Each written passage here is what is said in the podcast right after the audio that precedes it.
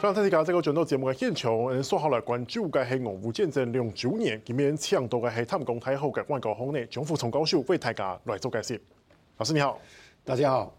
老师，我想问一下，这个乌俄战争现在打到这个礼拜是刚好是两年的时间了吼，那就是当初俄罗斯认为说，感觉是一个三天可以结束的战争，结果一拖就是两年，那对双方来讲都是一个很消耗了。有人说就是。已经变成名副其实的惨烈战争。老师，那你怎么看？双方是不是都已经消耗殆尽了？所以这场战争的话，不仅是普丁他意外，西方国家也觉得很意外。西方国家也觉得说，这是在西方国家全力支持之下，应该可以迅速结束。但是现在已经进入第三个年头，所以大家都觉得很累了啊。所以我们看到说，今天在两周年的纪纪念日里面，我们看到说有很多一些很惨烈的一些数据出来。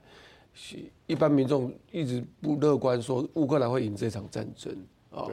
那在西方国家的话，有一些民调啊，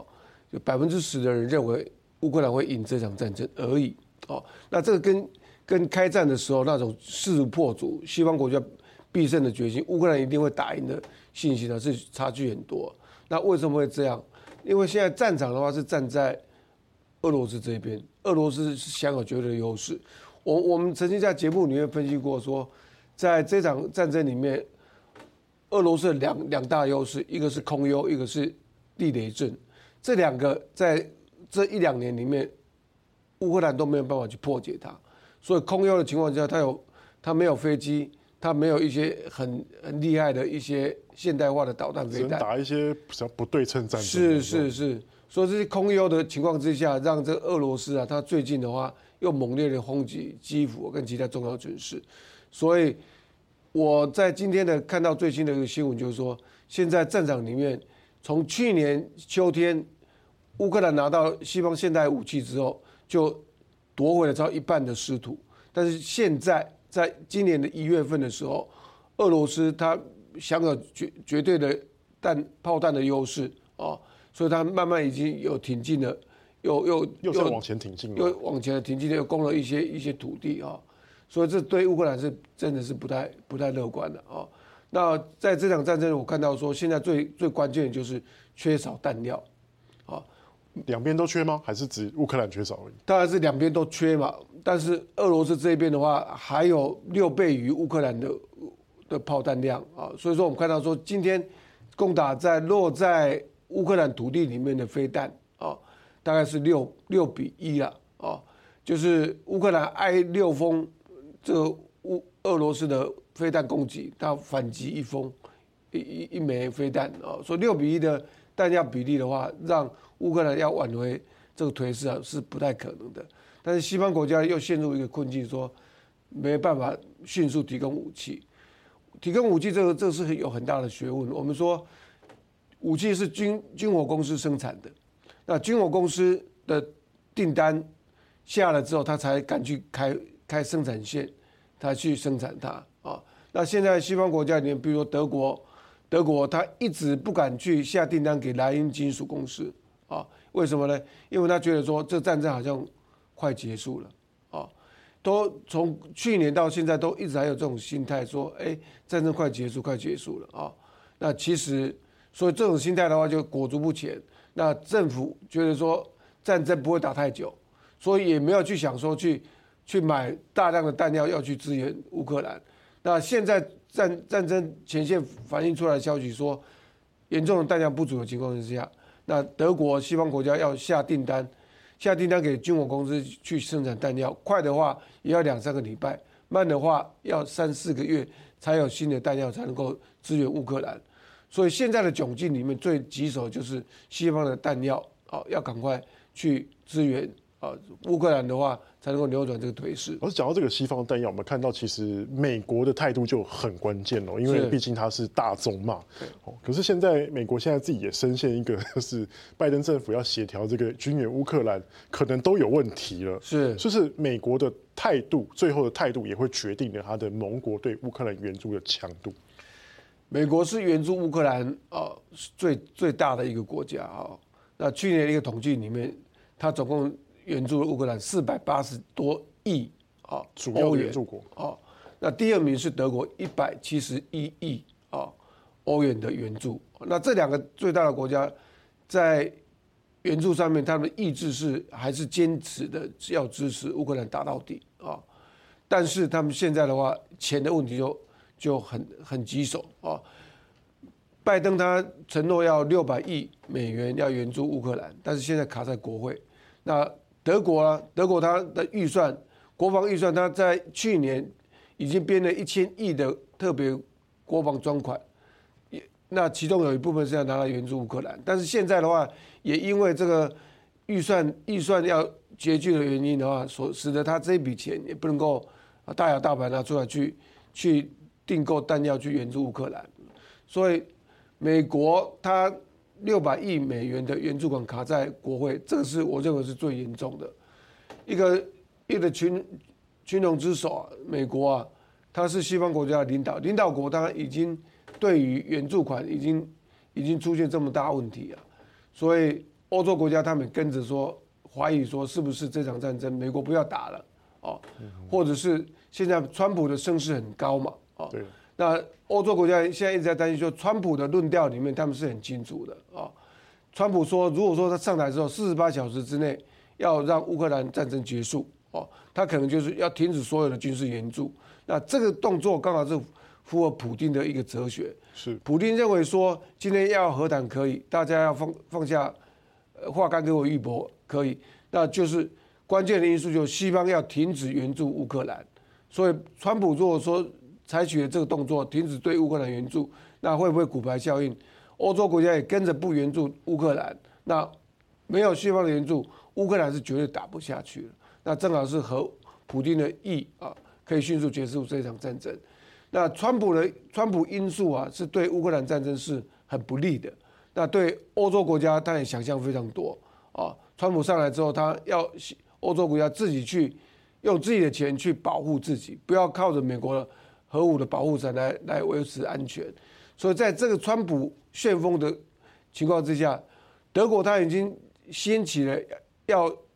发展自己的核子武器的一个浪潮。那当然说这是禁忌嘛，但是现在德国政界里面他认为说，我有核子武器，自己发展核子武器才能够保护德国。现在欧洲有掀起一个要武器自己论的这个论调出现了。那所以说，这个这个方向来看的话，就是能够刺激欧洲国家去建构自主的一个军力啊，所所谓的欧洲军队。所以欧洲联盟呢最近也是兴致勃勃，在很多场合里面提到提到说，我们应该卯起劲来增加国防支出，增加研究经费，然后发展自己的欧洲军队。那欧洲军队的成立啊，其实是要有很多因素的配合才能够成功的啊。比如说，最主要就是要政治意愿一定要到啊。政治意愿要到，大家认为说这个时候大家要一起出钱出力来发展欧洲军队，但是现在我们看到说，匈牙利、斯洛伐克啊这些亲欧洲、亲俄罗斯的、亲川普的这些国家，他认为说现在不用去发展武器去对付这俄罗斯嘛啊，所以这个政治意愿不是很一致的情况之下，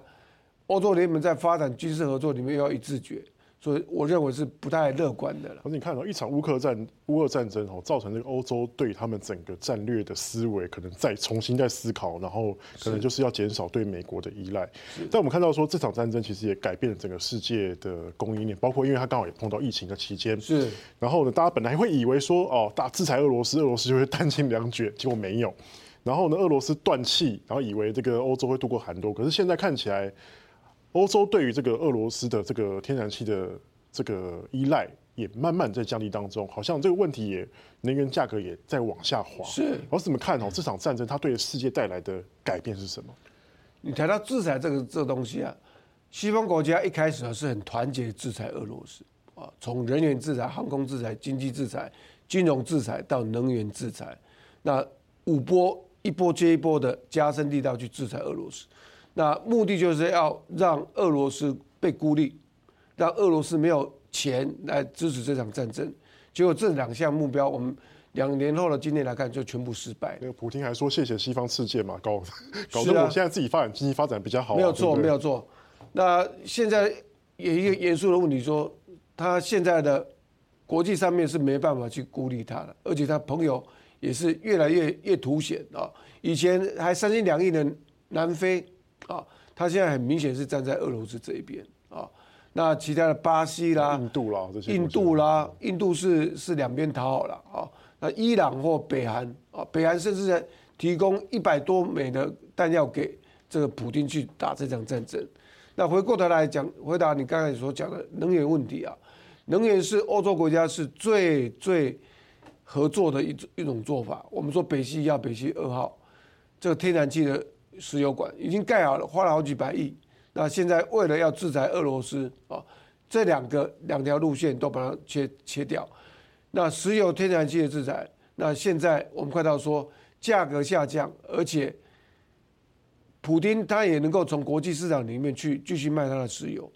从石油里面去赚钱。原因是西方充满了破口啊，比如说中国跟印度啊，甚至欧洲国家也辗转的从印度或中国里面去买这些石油哦，所以这些能源制裁看起来好像大家。对双向来讲，其实影响都慢慢的在递减。递减当中，那俄罗斯它也得利于说国际石油价格它。维持在一定的高点，所以它有这些这些大订单从中国跟印度来，在从黑市里面从欧洲里面在在获得这些石油收入的时候，他现在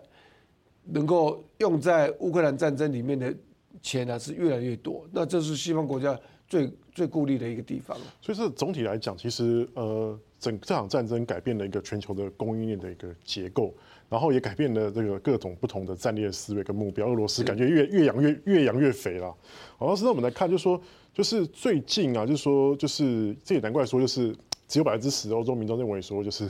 乌克兰有可能会打赢，对不对？因为这个结构实在太太复杂了。那最近就是有有个声音，就是说马克宏不是之前嘛，日前才前几天才说，是不是就是派兵直接派兵去乌克兰了？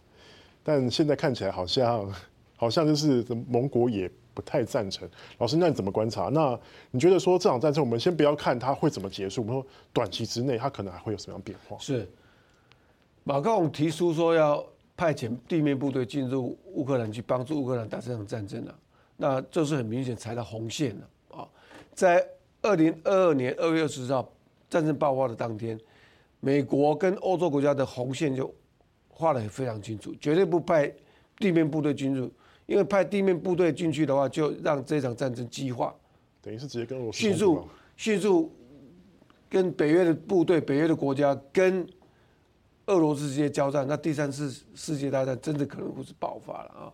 所以为什么马克龙会在这个时候会提这个建议？我们来看一下，他提出的一个时地点是在巴黎，他在组织一个一个支援支援支持乌克兰国际会议里面抛出了这个这个 issue 啊。要倡议说要派地面部队进去，那我想他应该心知肚明，这是不会被支持的啊。因为但是他看到说现在战场上面的话情况是对乌克兰相当不利，那西方国家这些弹药又不能够迅速接上去的情况之下，他才抛出了这个不可能的可能的一个作为，等于是表达我还是支持你，对这样的意思。所以说他是表达他作为一个东道主的一个身份，他提出这个倡议啊。那第二个也反映说，在军事发展上面，法国都是要当老大、当领导国啊，所以说他抛出这个 issue，要带领德国、带领其他欧洲国家来面对这个乌克兰战争问题，因为在在这个整个战场里面，我们这两年看起来，媒体媒体的焦点大部分是放在德国，而不在法国，所以让法国觉得说，这个军事方面的这个这个。马首是瞻的地位好像要让手给德国，所以他有一种竞争的情势，要抛出这个倡议，要地面部队进去啊。那第三个就反映说，他这个政策啊是很不切实际的。他既然不切实际，为什么提出来？哦，我认为他有很大的是国内因素的考虑了。农民上上上街抗议抗议他的一些政策嘛，那为了转移内政焦点，他提出了这个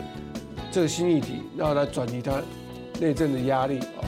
那这场战争。